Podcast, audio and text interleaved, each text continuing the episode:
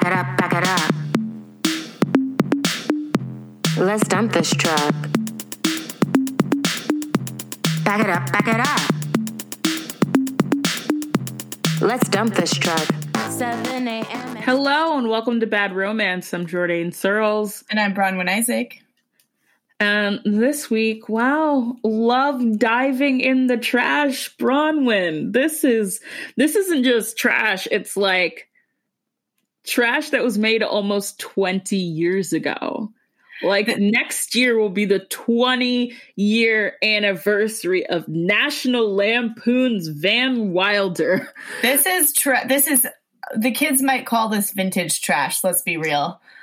This is it's old enough to be uh, vintage trash. I just finished watching it um, right now. I have seen it once a long time ago, and luckily my brain had blocked out most of it. So rewatching it was all I have to say is I'm going to have to find some way to sedate myself tonight. Like it might be through wine, it might be through marijuana, it might be through some 30 minute YouTube meditation, but I'm going to have to clean my brain until it is smooth and has no memories.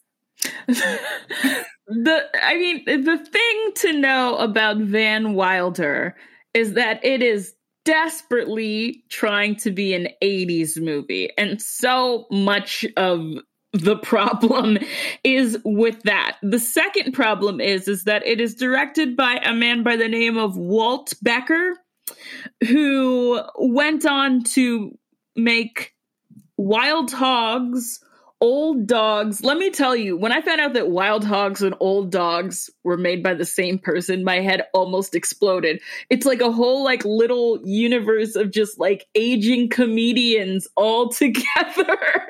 there are two of them. I can't believe it. Yeah, I mean, the fact that one of these movies exists, let alone multiple, is it really speaks to the fact that the bottom the bottom can always become lower. the floor is is endless. The, the floor the floor for comedy is endless. The floor for who what? receives weird industry nepotism after a certain point and who doesn't is is it's endless. It's an abyss that makes my eyeballs bleed. Okay. wow. Okay. So not only did this guy direct this guy, his name is Walt Becker, once again, he directed Wild Hogs and Old Dogs, but not only do they rhyme, but they both star John Travolta. It's truly this guy. Wow. Um yeah, well, Walt, you know, one thing I will say about Walt Becker is he seems to know his brand. Um, and his brand is movies that make five jokes for an hour and a half. uh, he also uh, directed Alvin and the Chipmunks, The Road Chip. Uh, and he is the director of the upcoming Clifford the Big Red Dog movie. You know the one where they just I don't know if you've seen it like on Twitter and stuff like the horror of creating that dog and how terrifying it is. But yeah, I'm looking at the poster right now, and I'm i forgot. Like, I remember. Yeah, I forgot that that was being made. I do remember like first hearing about it, um, and then I forgot because you know everything in the last year. But the fact that that is still being made and he is connected to it, I unfortunately I do know that I'm going to watch that. Um, just oh. because oh. of all of my Clifford the Red, Big Red Dog books and memories. Wow, wow, taking one for the team. Also, I want to admit that he I want to mention that he made another rom com that came out the same year as Van Wilder, 2002, and it is called Buying the Cow. And we will be covering it at some point. Like, if I hadn't, if I had found out about it a couple days ago, I would have been like, we're watching, we're talking about both of them. We're going to do this, this buying the cow. Like I already am full of rage. I'm looking at this right now.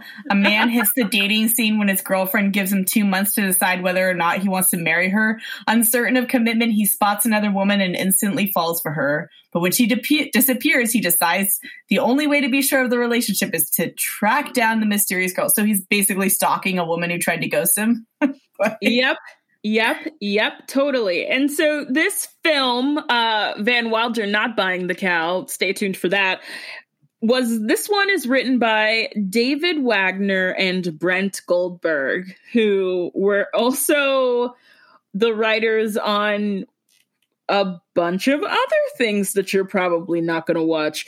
Okay, I will say that they collaborated on one script that I really love and it is from the 2004 movie The Girl Next Door, which like I which I still don't know if we'll do it on the podcast or not because there's definitely stuff to make fun of, but I fucking love The Girl Next Door. I can't believe they made The Girl Next Door after this. Like I mean, it's so I wish yeah, I, mean, like, of course, there's a certain amount uh, with any comedy, but especially the more over the top and cringe it is, I comedy ages and everybody I know, regardless of wh- how they are now, made different jokes 15, 20 years ago, you know? So there, I always give a certain amount of, um, grace in that way but this is so it's so gratuitous it is wild that they could make both um I mean, you know, people change, but maybe also they were just told that they that like they could not do another one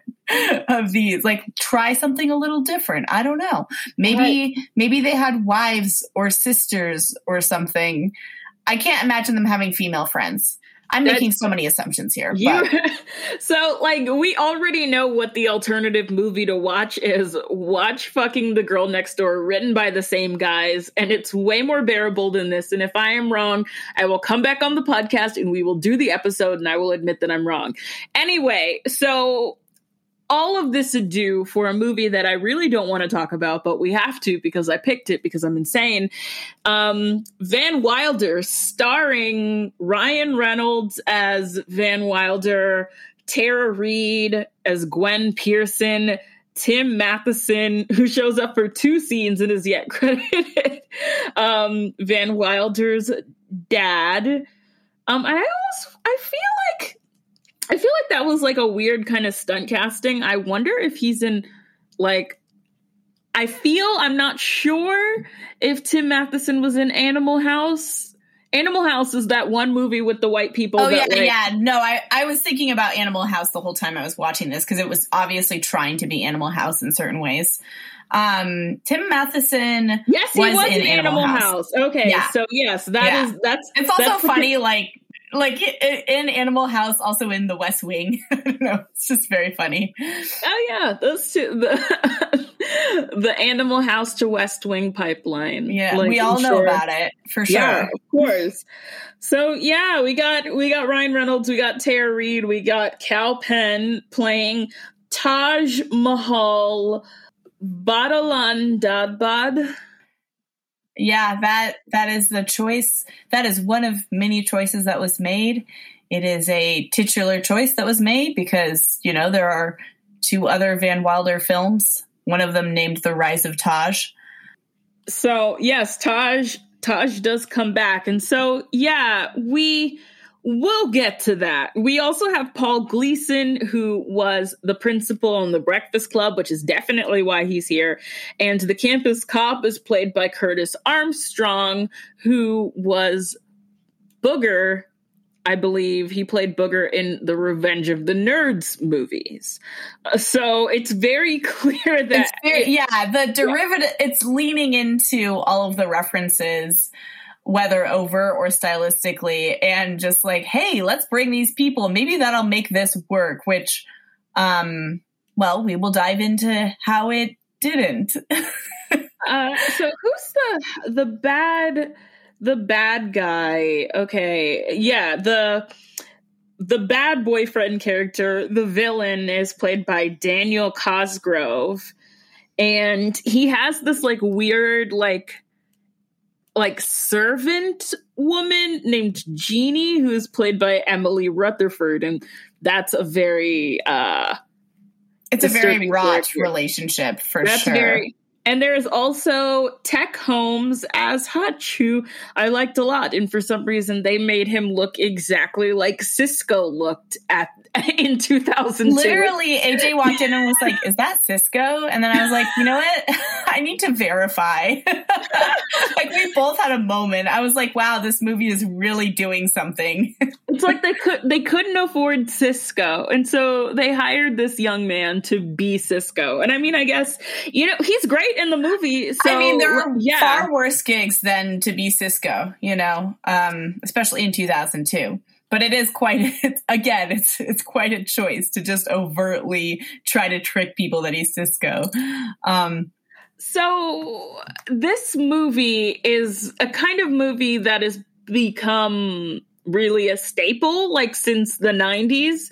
I don't know what it was about the 90s that created this character, but is the character of the guy who does not want to graduate college is having such a great time that like he can't he can't like choose a major or something and you know it was i i don't yeah. Who came up with this character? I don't know but I, I you know as i was watching it i was thinking about how the concept of a super senior both in college and high school was such a big thing. I remember it being like a joke and a trope in the 90s especially the late 90s and, and the early thousands. Like the idea of the super senior i feel like i never hear about that anymore. I, I never hear about super seniors in high school or college. And i don't know if it's just because it was this cultural joke and this cultural type.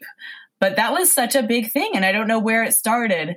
Um, but this is definitely a very obvious iteration of that, of like the guy who doesn't want to grow up. It's a Peter Pan syndrome, but it's very specific to like frat guy college in in this example like he's like i don't want to leave the party life this is where i belong this is where i know how to do things which in this case are like pranks so so Van Wilder's whole thing is like really like this is of course National Lampoon. So it's supposed to be, you know, broad, like, you know, American Pie and stuff like that. And it, it definitely delivers on that, but the character of Van Wilder is at once a party boy who just constantly wants to fucking have a good time, but also apparently like the patron saint of the school. Like by the time you you get to the end of this movie, you realize that like every department loves him, every student club, everybody's there to like look out for him and he like volunteers for like he he's like a philanthropist he's like an activist and i just don't know i i guess he has time to do all of this because he doesn't go to class which is the big thing is that he he doesn't go to right. class he doesn't go to class and he's yeah. like a trust fund kid, so he doesn't have a job. So he pretty much just parties and like gives people advice and hazes hazes new uh, incoming frat guys, and then like secretly is, according to the movie, a good person.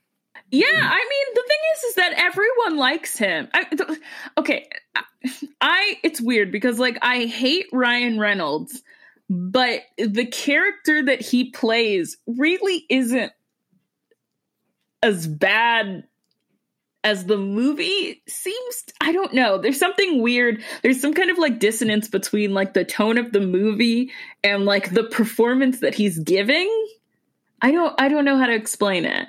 I mean like I hated him so much in this. Um and the irony is I actually do enjoy Ryan Reynolds in some roles. Um I'm fallible it's, you know, one of my human flaws.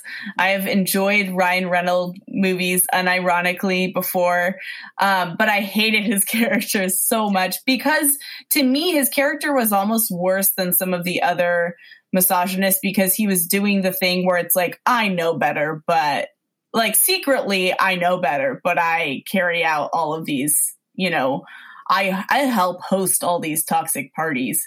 Of course, the movie doesn't want me to read into it that hard, and I know that, but I found his character to be truly reprehensible. wow. Wow. Okay. Yeah. I mean, I don't know why I, I didn't dislike him too much in this movie. I guess we'll get to it. I mean, this movie starts very it starts with a with an Asian like joke and that's not a good sign. I mean, he, I think Oh wait, but there's more Asian jokes too. That's not the only one. Yeah, it starts out with an Asian sex worker joke, and then yeah, there's more Asian jokes. There's also a transphobic joke within the first five minutes. Um, there's a lot of transphobic jokes too. Oh um, yeah. I mean, like honestly, if we catalog all of the like, I mean, the misogyny is just like so rampant. Uh, there's a lot of transphobia there's a lot of racism there's a lot of all, all of it. Um, but in the first five minutes when we're meeting his character you know like the, the beginning of the movie when you're getting a sense one of the first ways we meet him is this like joke about this asian woman where you know you think that she's give, performing a sex act on him but actually she's like measuring his pants because she's going to tailor them you know? And the joke is like oh ha ha ha. Uh, and then like and then there's a suicidal uh, student on the roof who doesn't want to go to the school, and like Ryan Reynolds' character Van Wilder talks him out of it. So I guess you know that's the movie trying to say like, yeah, you know, he seems raunchy, but like actually he's a good guy. well, okay, so the thing about Van Wilder, which the, the plot of this movie is basically Van Wilder has been in school for seven years. Well, there are two things. One is that he's been in school for seven years and, and Van Wilder's dad decides to cut him off. So then he has to start throwing all of these parties. It, to make money instead of like a, a, job. He just throws these parties and it works and they make like a lot of money because they charge admission and stuff like that. So there's that whole thing where he's trying to like prove himself to his dad, which isn't as big of a plot point because like he immediately figures out what to do. Oh yeah, so for sure. There's he's, not like yeah. He's, yeah, he's immediately on that party promoter life, which honestly was one of the most realistic parts of the movie was that he was able to just kind of finagle that. I was like, yeah, he's already a party guy. He already has that certain kind of clout. It totally makes sense for Ryan Reynolds' character to be a party promoter. Yeah, he and so he also in the beginning he um has like all these um, interviews for his personal assistant. Like the line for people who want to be his personal assistant is so long um, yeah, he- and that that like uh, the montage, you know, it does a classic montage of like different guys trying out to be his his assistant, and it's very much in the tone of like when the cheerleaders have a new cheerleader try out, you know, like you're in the gym, like, and and we have the montage of like, oh, this person's really weird, or this person doesn't know what they're talking about, or maybe this person is really overqualified and you don't understand why they're here, and uh, this is where we meet Kal Penn Taj, yeah, Taj. Well, right before we meet him, we meet the dog who has gigantic nuts. I just needed to mention that that yes, wonderful crucial. joke, that, that comedic moment. But yes, we meet we meet Taj, and the performance that Kal Penn gives, he is essentially just doing Fez from that 70s show. Like for he is doing an Indian version of Fez. Did you notice that? I don't, I don't I don't know if I agree. Like I mean, he's definitely doing like the I mean, he's definitely doing like the kind of like the foreign exchange student trope. So I agree in that sense. Like that, yeah, Fez. Uh, but Fez was still somehow more experience like Fez seems smoother with women somehow. Kal's character, Taj feels like Really? That's really what you think? I, yeah, well, Taj's character seems way more naive than Fez. Like Fez seemed more just like, oh, I don't understand uh, the cultural exchange, whereas Taj doesn't understand the cultural exchange, but he also feels younger. Really? That's so wild to me because I mean, I mean, Taj says things like, I can't go home a virgin. And it's just like that's Fez's whole thing at the beginning of the show. He's just trying to lose his virginity and he's constantly talking about like when are we going to do it? Like I don't know. It just seems I the think, same. well, I think to me like we don't actually we do see Taj have sex, but we do not see him talk to women that much and Fez like so much of that 70s show is Fez just like harassing women. Whereas with Taj, it's mostly him doing bitch work for Ryan Reynolds and then like you know talking about how he's excited to eventually go down on a woman. So mm-hmm. it i know it's a it seems like a small distinction but that's why i i think of them differently even though they're they fall into like the same category of trope he I, I wrote down one of the things that he said. There were so many things and i just couldn't keep up but this one i needed. I want to go to the pink american taco stand. I hate that so much. I like i just i i don't even know like i hate it so much. I don't even no, have anything interesting to say. Everything the way that the way that taj explains intercourse and like cunnilingus and like everything. He I wish I had written everything down. They just give him the most ridiculous ways. Oh yeah, anything. I completely I, agree. There was like, I, I no, I don't. Oh, I don't know if there's a way to compare. Like, I'm sure there's some other character that does this, but I, yeah, I don't. The Kal Penn, I you know, he's also doing a voice. Oh, yes, for sure. He's definitely doing a voice. And also, like, there's always like sitar music or something playing when he's introduced into a scene. Yeah. Um, yeah. I mean, the layers of like trope and racism are so deep with his character. And I do agree that he is in the same trope as Fez. I guess I just like yeah, no, I understand. I experienced them different enough, but like, yeah, but it's also just Kal Penn. Like, Kal Penn as a comedian and actor is so um different. oh yeah, no, de- definitely. So it's hard for me to not like, especially doing comedy and knowing like positive things about him uh, versus negative things about. Oh, oh, oh, no. Oh my God. No, I've heard Kal Penn, wonderful guy. Seems yeah, yeah, like yeah. a lovely man, funny, um, you know, really good on How I Met Your Mother. Like, yeah, I mean, this isn't really, this character is not his fault. It's the script's fault and oh, yeah, he, no. and he and he needed to get paid. So yes, like exactly. I understand. Yeah. And if it wasn't for this, he probably wouldn't have gotten um, Harold and Kumar. This is probably the role that got him like on the board for that, unfortunately. Which, honestly, like you know what? Get that. Like you go do that. like that unfortunately this is the industry. Um and that so sometimes you got to take the role and in hopes that then you can control your roles a little more. Yeah, I mean, he at least has a better role in this movie than like Aaron Paul, who shows up in a party scene. Did you see him?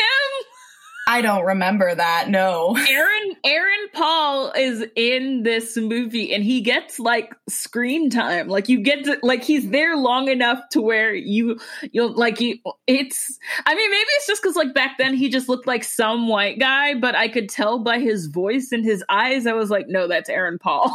was he just like a, an extra like at the party scene getting drunk? He was in a party scene and like he somebody talks to him like i think like the um the breakfast club guy like speaks directly to him like somebody asks him where van wilder is and he oh, Gleason is like hey you, they're like oh let's just plop him in here and if you know you know He's just yeah, he's just like I think he's like wearing like a pink tank top and his hair is like kind of stuck and he's like very clearly drunk. He looks very cute. He's very he was just like a little little little, moment, little moment yeah, there, little, little cutie. Um, so Van Wilder is, you know, one of those students who's around all the time and everybody has like stories about him or whatever. So Tara Reid comes in and she wants to write for the school paper. So she gets the story from Tom Everett Scott, which like every single time he kept on, I was like, why is Tom Everett Scott just like what a weird way to use him where you only see him in that one location of like the stu- the school paper and you never see him as a person anywhere. I don't know, he was in that thing you do. I mean, he's kind of a bigger deal. He's a, definitely a bigger deal than the other people in this movie at this point. It's weird. Okay. Anyway, Yeah, so I agree. Also, but also given how this movie turned out, I'm kind of glad that it looks like he only had to be on set to shoot for one day. like he came in, he did his lines, he got out, and he went on with his life. And I love that for him. yeah, good for him. So she has to write about Van Wilder. That's the thing. Tara Reid has to write about Van Wilder. Yes. And meanwhile, she has this boyfriend who is Yeah. like a very, it's like a very a slobs versus snobs kind of thing. So, like, Van Wilder is the cool party guy, and this guy's like, he's pre med, he tucks in his shirt, he wears sweater vest, he's disgusting. He comes like really quickly, like all of those things, and like he's like not really i don't know. He's like not attractive. He's not smooth. He's not nice to look at. Like they really chose like usually at least the bad guy is like There's kind like of a cute. reason. Yeah, like you're you understand how they somehow have friends or at least party friends. But this character, you're like, well, everybody else in this movie seems to be into partying, so why does anyone hang out with this guy? It's not like he has a unique corner on the market. Like, yes, he comes from money. He's one in one of the frat houses.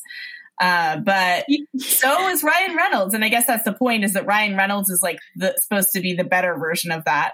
Well i mean the thing it's like a he's also the slacker, so it's like not comparable.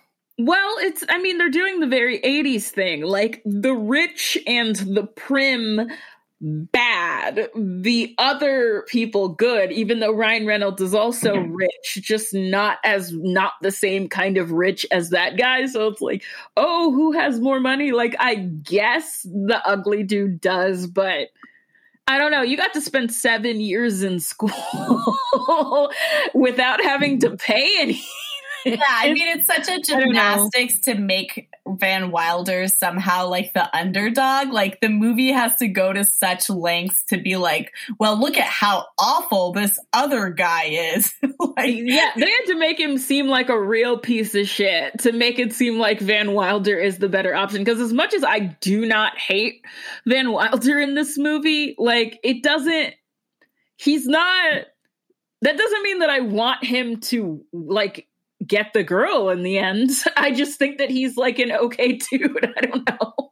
yeah, I mean, I absolutely hate him, and I feel like, yeah, the movie just had to go to such great lengths to try to frame him as a good guy, and it felt so forced. I mean, everything about this movie is forced, right?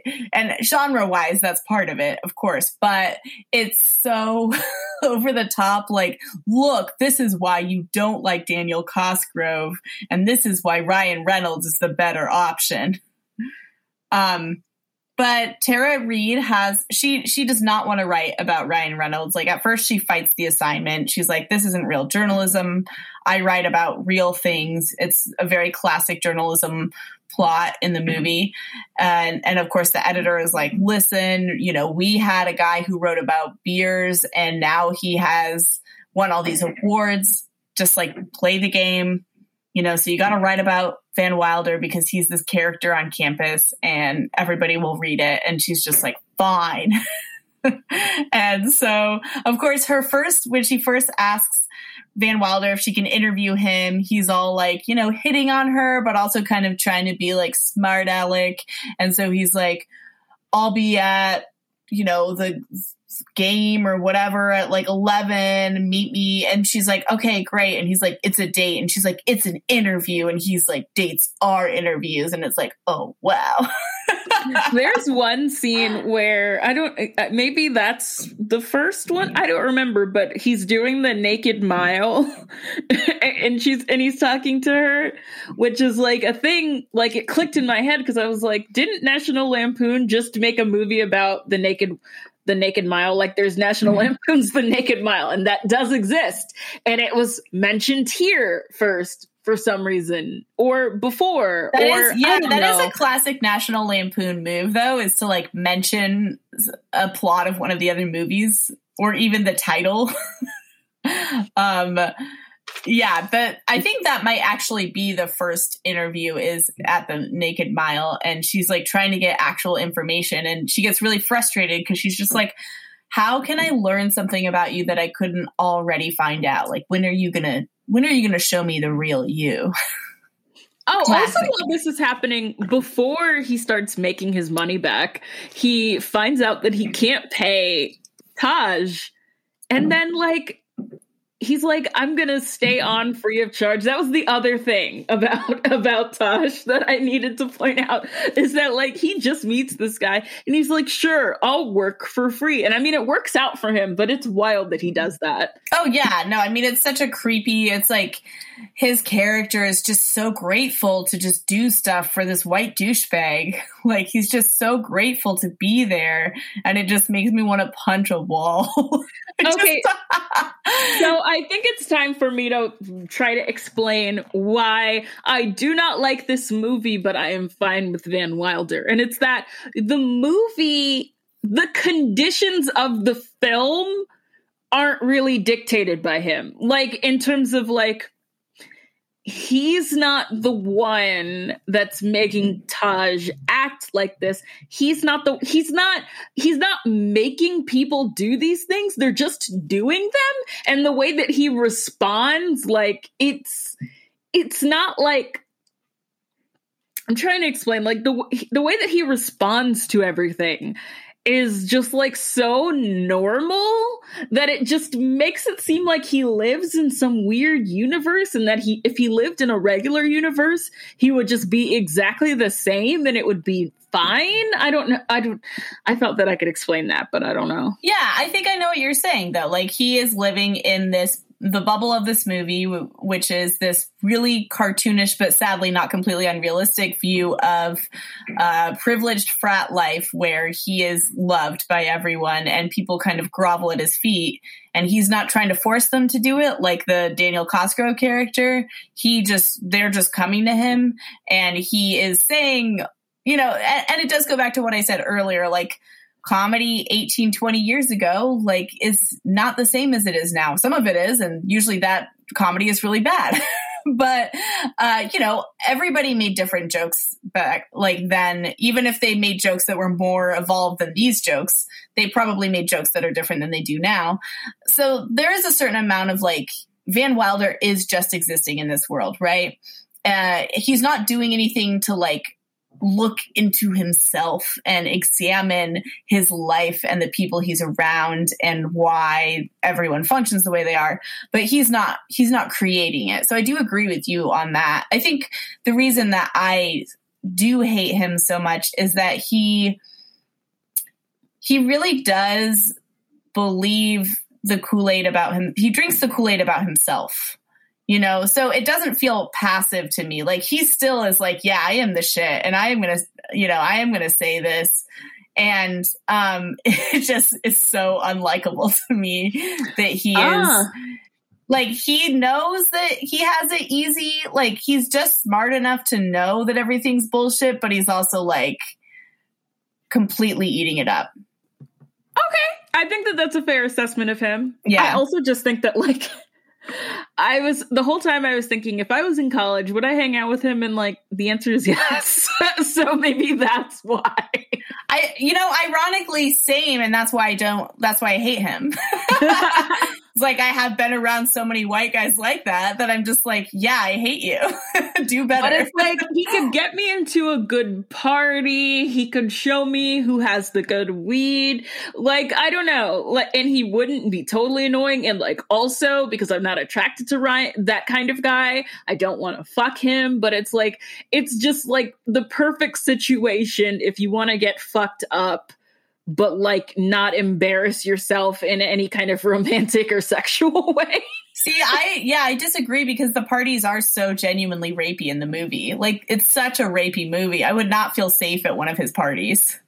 Really? I don't know. Maybe I just wasn't paying attention enough because I was like, oh yeah, that looks like a party. I just thinking that that sure is a party. They are partying over there. But I mean, I don't know. I've been to an orgy before, so like, I don't know.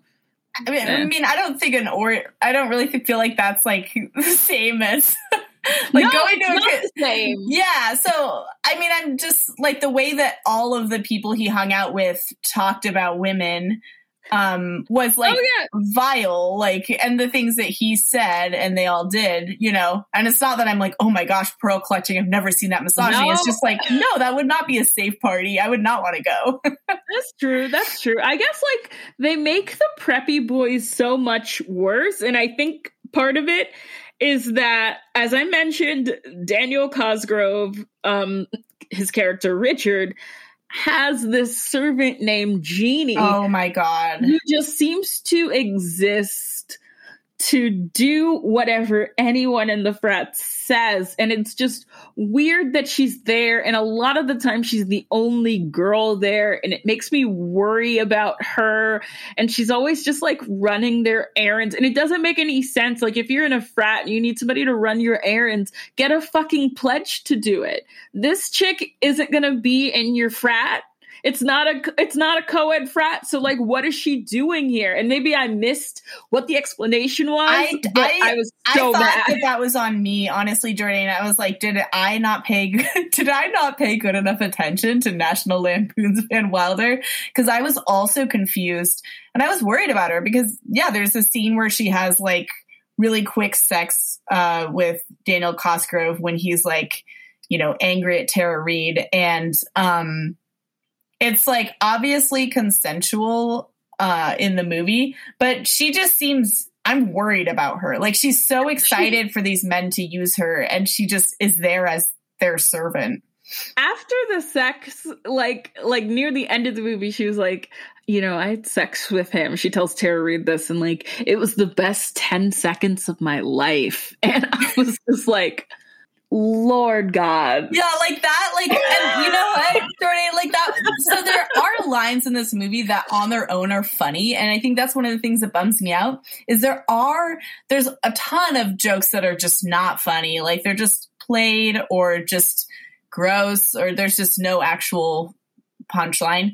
But there are moments that could be funny if the movie itself was a little different. And I felt like that line, I was like, that would work really well as like you know a satirical joke if if it was in a different movie. Like her being like the best 10 seconds of my life. Like like and also if the actress played it a little different. Um it was just sad. Yeah no it was it was a really it was a really sad thing. And it's just really fucked up. And it reminds me of like oh my i'm just really just nerding out in this whole episode. So there's this um manga and no i don't remember the name where like the student council is all male at this high school. It's like a it's like specifically a patriarchal high school and like women are all it's like set up like a video game and all the women are like owned. And so like the male students own like certain female students and then the the female students are also like weapons. So like literally like they make the women battle each other as weapons. And like but it's like they hold the weapon but the woman is the weapon. So if they like like let's say somebody breaks the sword then sh- then the girl breaks?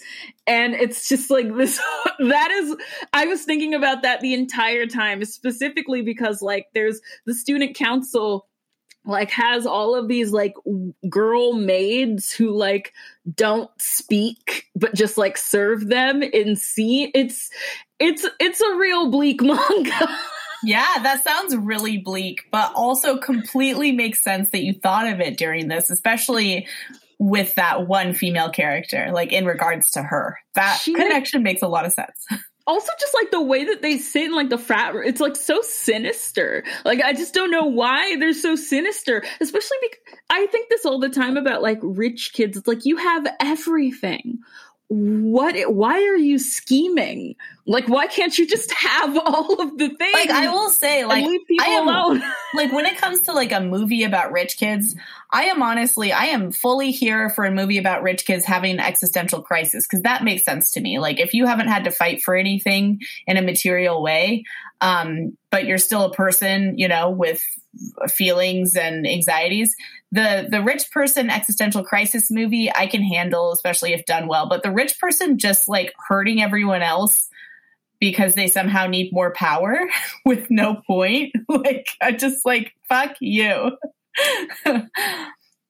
yeah. Right? Yeah. Like I can I can empathize with like a trust fund kid who's like maybe has guilt about their wealth and is trying to figure out what who they are because they don't know who they are. Like I'm like, okay, I might not want to watch that many more of those movies because I think too many exist. But I can but like this where it's just like these frat guys yeah, the the the preppy frat guys. I completely agree with you. They're far more sinister um, than Van Wilder and his friends. Um, they they're definitely a more overtly sinister brand of you know misogynist rich guy what what what have you and, and the, I mean, I I guess also just like I was very like bro friendly during college, so like as long as a bro like wasn't like actively harming someone, I was just like, oh, we're chilling. Like I would yeah. much rather talk to, I would much rather talk to a bro, really any bro, than this version of evil wealthy white guy. Just oh, because, yeah, I completely, I completely agree. And also, some bros are really sweet. I've had some great times with bros, you know. So yeah, I mean the terrifying pre med in his robe, like ready to murder the servant that lives with him. Like that's the energy of Daniel Cosgrove in this. And of course, meanwhile, you know, Tara Reid is reporting on Ryan Reynolds, and as you can guess, they end up connecting. They have this scene in this skating rink where she's beats him at hockey and is like, you know, my brother's play. And then he reveals that he secretly has been reading all her articles, the ones that were serious that, you know, she was told weren't getting any eyeballs. And he's like, oh, yeah, like you can't tell anyone that I read stuff because that'll ruin my reputation. And so that's, of course, one of the tender moments where Tara Reid is like, oh, this guy. And, you know, it's like one of their deep connection moments is him okay, being like, so- I read articles. Oh, we haven't even talked much about Tara Reid. I knew I forgot something. There was something that I forgot to talk about because, like, I, we don't need to talk about Ryan Reynolds at all because he's been on the podcast before and he's he's Deadpool. Everybody knows who he is. I'm not going to explain that, but this, well, number okay, two things. There's going to be a sidebar about Tara Reid. Second thing, um, the fact that she's super into him actually reading her article is one of the most seen that I have ever felt in a romantic film because it I think it's fucking hot. When people read my work they, we don't do enough of that. That's that's hot to me. Yeah I, no, I would be totally I, I do agree. No I agree with you there. Like if somebody's like I read your your article or like I, or they come to your show or something, that is totally a moment where you're going to feel appreciated and seen and, and connected. So I did think, I actually did think that scene where they play hockey and talk was successful.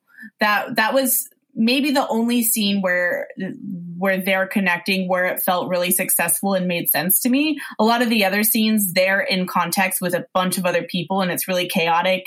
And the like 2002 trying to be 1986 comedy is turned up so it drowns out their romantic connection. But from the bad romance perspective of is this romantic connection working? I think that scene on its own yes. Yeah totally um, so Tara Reid, she is one of those actresses like Meg Ryan who was treated like complete shit in the 2000s for getting plastic surgery. And that's really like she never did anything wrong. She dated Carson Daly, and that was a whole thing. But otherwise, she was like, she was in American Pie. She was good. She was in I always she was in Cruel Intentions. I don't even remember her in there, but I'm just gonna assume she was good. Like Urban Legend, she was in The Big Lebowski, playing like Bunny Lebowski. She was in, um, you know, uh, oh, The Big Thing, Josie and the Pussycats. She was in the classic, one of my favorite movies. Great movie, fantastic Josie movie. and the Pussycats. So yeah, so I mean, it's that the American Pie movies. Those are kind of like her big things and then she kind of and then she basically disappeared for a while because she was just treated like shit for the plastic surgery because the plastic surgery didn't look as good as it could have. I don't I like I don't know. I don't know why people like okay, somebody gets a plastic surgery and it doesn't look nice. It's like, okay, but like how's that funny? Yeah. I mean, honestly, it just feels misogynist because it's like, you know, especially women, just women who become famous at any age, let's be real, but at a young age, there's this like, let's mold you into a sex object, you know, through the gaze of the public. And then we're going to lampoon you for getting any surgery to enhance how you look. Um, if it if it looks natural, we're going to make fun of you and be like, "Well, you don't look natural." If it if it's a a surgery that looks a little like off or people don't think it looks good, they're going to make fun of that and say that you look bad. And if you don't get anything, then we're going to make fun of you for like natural human bodily functions like your you're getting older or your weight changes or whatever. It's like there's no way to win. It's just like a form of control over women. Yeah. Yeah. No, that's totally it. So like after like so she did you know a bunch of the teen stuff the the urban legend the cruel intentions american pie something called body shots. Oh she did dr t and the women so she's been in an altman movie before. Good for her. You know josie and the pussycats american pie 2 then she does van wilder.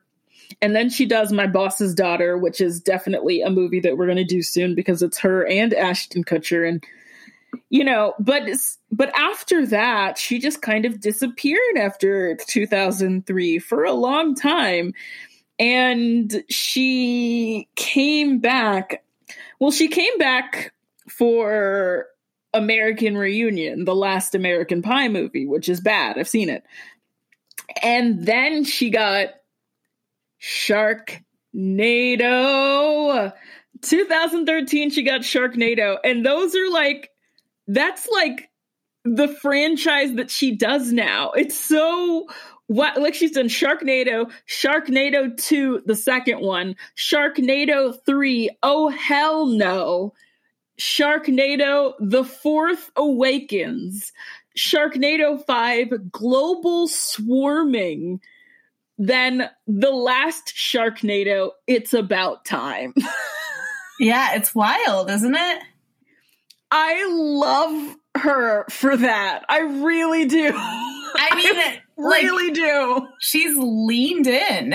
she has leaned into Sharknado. what a fucking like because that's the thing. Like if if I feel like if Tara Reid had come onto the scene just like a few years later, like if she had like showed up at around the same time as like Hilary Duff and Lindsay Lohan. Like they're they're all just like a little bit younger than her. If she was just a little bit younger, I feel like she would have had an easier time. I mean, those girls really went through it, but there's something about like the girls from the late 90s who were already like women then there's something weird yes. like the te- the teen comedy the way that those people were treated like it wasn't really until the disney girls showed up that it was like oh we could be nice to some young girls and not treat them like shit possibly? Yeah exactly. And even so it's like there's they still go through it but it's not um it's not guaranteed that they will be like chewed up you know? Right, and the way like, that like tara reid mischa barton like so many so many. Yeah. Yeah, and they're just it's so weird how it's just like a small gap of time. They're only a little bit older than the people who like it's just like they they almost made it, but instead like somebody like Tara Reid who never did anything to anyone. That, yeah, that's the like thing. She was always just minding her own business. People just projected all of their like hatred of women onto her. It was like she was yeah, she was just a nice person. Like she never did. She's like, there's nothing. Like the fact that like the only scandal about her is like her and Carson Daly breaking up and a boob job that did not go well is ridiculous. Like neither one of those things are like like, like, there's so many serial rapists in wrong. Hollywood, and everyone's like, let's hate Tara Reid. Like, you know, like what? Like, like if if we had treated Tara Reid better, then like she would still be she'd still be like hanging out like Amanda Seyfried. There was like a there was like a time very early on where we could have done that to Amanda Seyfried and we didn't and like they're kind of like a similar kind of like genre. Although amanda seyfried is like a serious actress now like when she started they were kind of like a similar yeah of like genre they would probably go for some of the same casting calls like look wise also since that's how casting works. Like yeah it is it is really sad and interesting to kind of look at the trajectories. And if one factor had changed you know what would be different? Would would tara reid want to do serious movies or would she be doing more different kinds of comedies? Like what would her ideal would she be on television you know, would, she have like because like a lot, and also there are a lot of people who start acting and then get like more serious acting training. Like, what if she had decided that she really wanted to go for it and like do an like? There are so many things that that could have happened for her that I see happening for these like younger actresses, and I'm just like, I, I wanted this for you. Like Amanda Seyfried could have totally played Tara Reid's role in Josie and the Pussycats. Like it's so yeah, no, it makes me sad. I mean, it definitely makes me think of, you know, the Britney Spears documentary and how, like, uh, female pop stars still go through so much, but, like, that moment, it's the same moment. Um, yeah, yeah. It, it was just a specific kind of laser of of hatred. Yeah. I mean, this is a long way of saying that I really, really liked her in this movie, and I really don't have any like. It, there's she's like the one thing that's right about the movie. Like everything feels off. Yeah, every like yeah. even the, like the casting, the writing, like everything feels kind of off. But like you know who her character is, and even if you don't agree with her, you know, falling for Van Wilder, like you understand her. You understand her motives. You understand why she is where she is and what she cares about and the kinds of decisions she's making for her life because she actually feels like a person even even yeah. though the universe of the movie like she's very much the like not like she's the the one female character that gets to be a person right? But also a lot of that is her performance because she is still in many ways that trope of the oh the woman who fits the beauty standard but is also smart and the guy who was like a douchebag is like really like amazed that she knows how to play hockey you know? But she plays it well like she does she, it.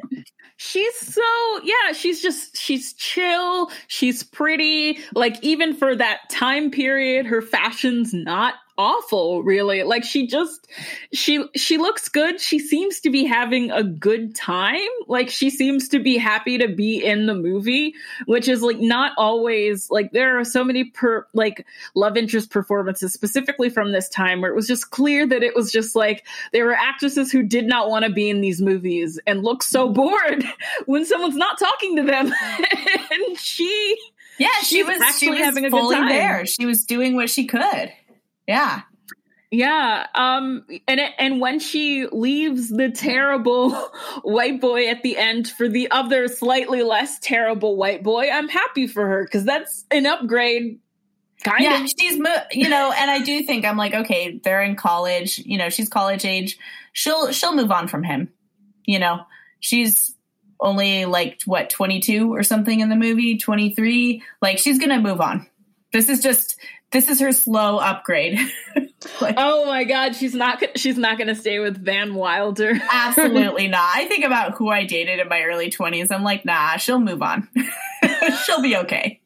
she yeah it's i mean there's just like a bunch of hijinks man like i do i will say that i did laugh at the end well because basically uh bad white boy uh sabotages less bad white boy um, by fucking up his party.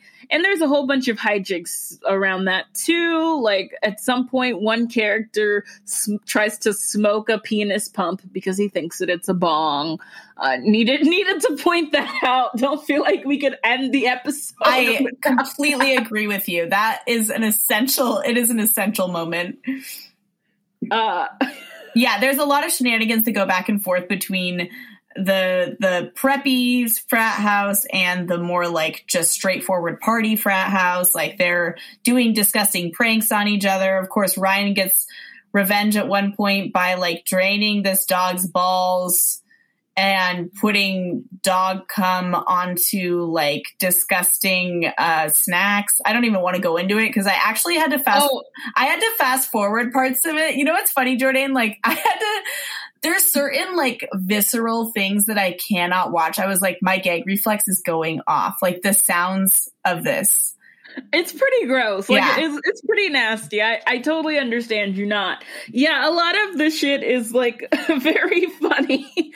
um like putting, you know, and then the, of course they at one point Tara Reid uh before she fully says goodbye, like when she finds out she finds out that her um ex hooked up with his lady lady that's in the house um she ends up putting laxatives in his smoothie.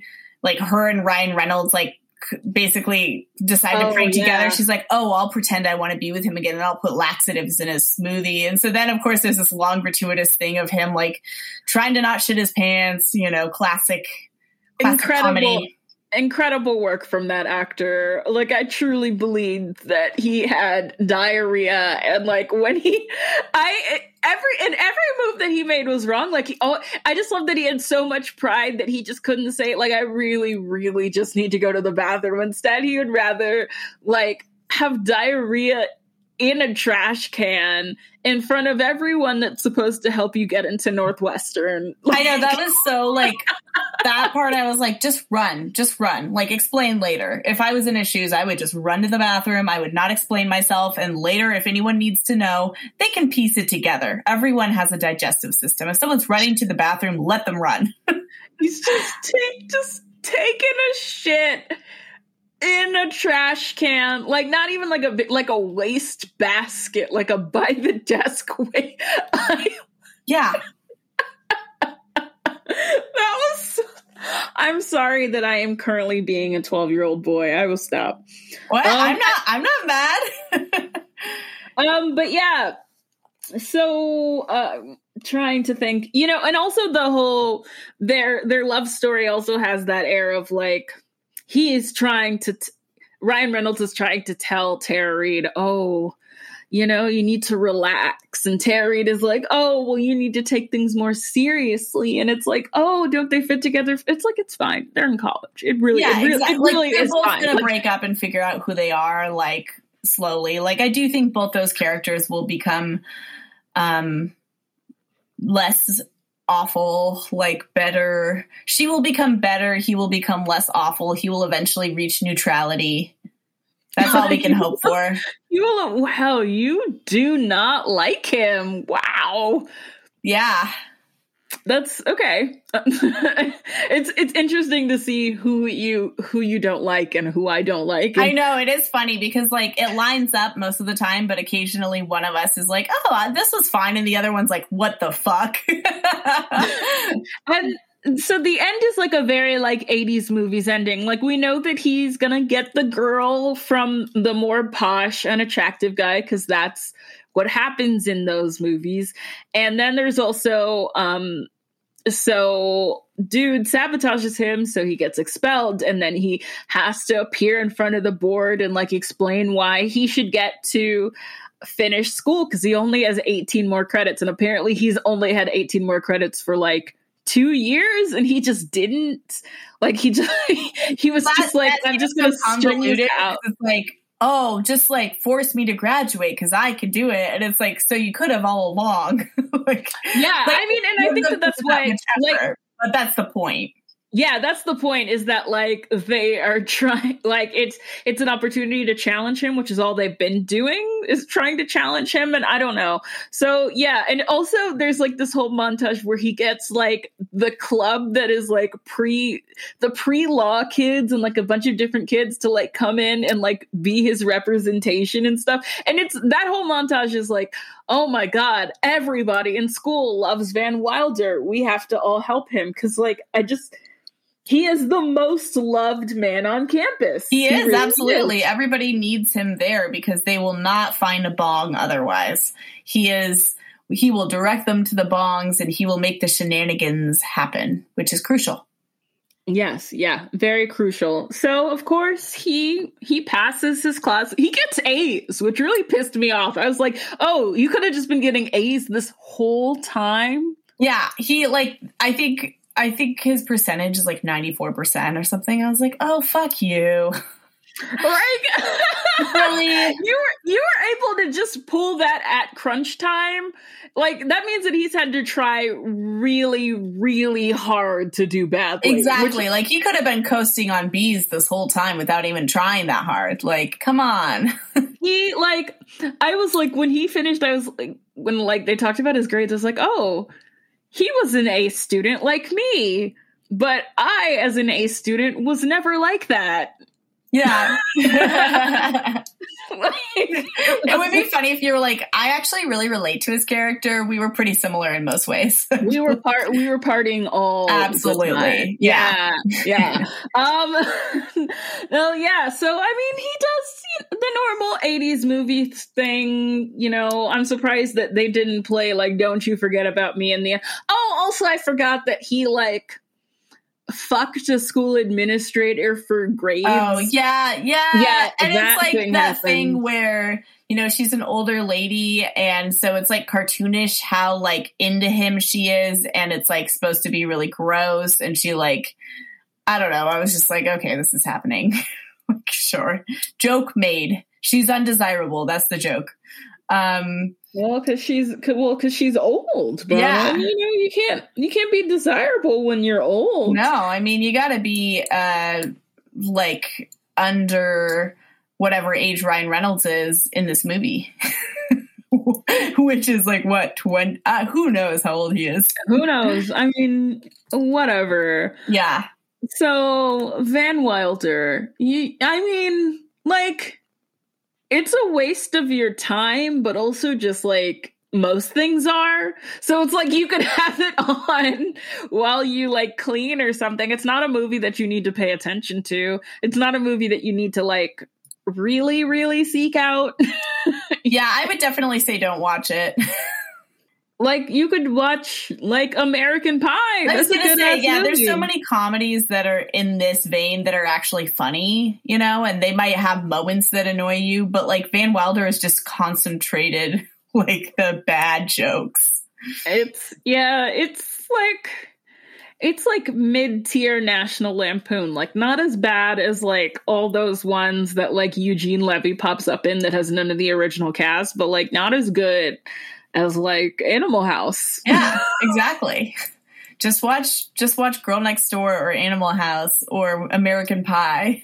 yeah, just yeah, watch something watch something good and I don't know. I feel like you shouldn't watch The Rise of Taj, which is the second uh National Lampoon's The Rise no, of Taj. Watch watch Kal Penn and literally anything else. watch his show Sunnyside. I really love that.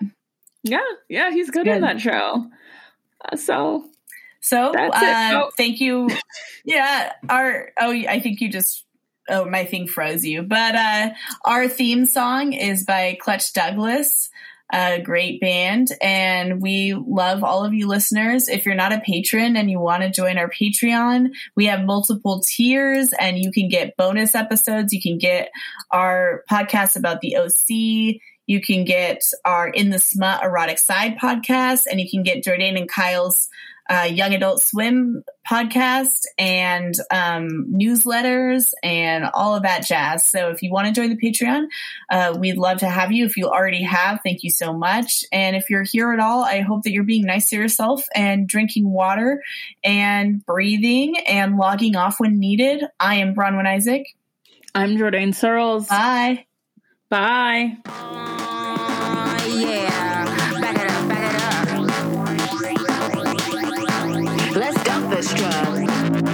Uh, yeah. Back it up, back it up. Uh, uh, yeah.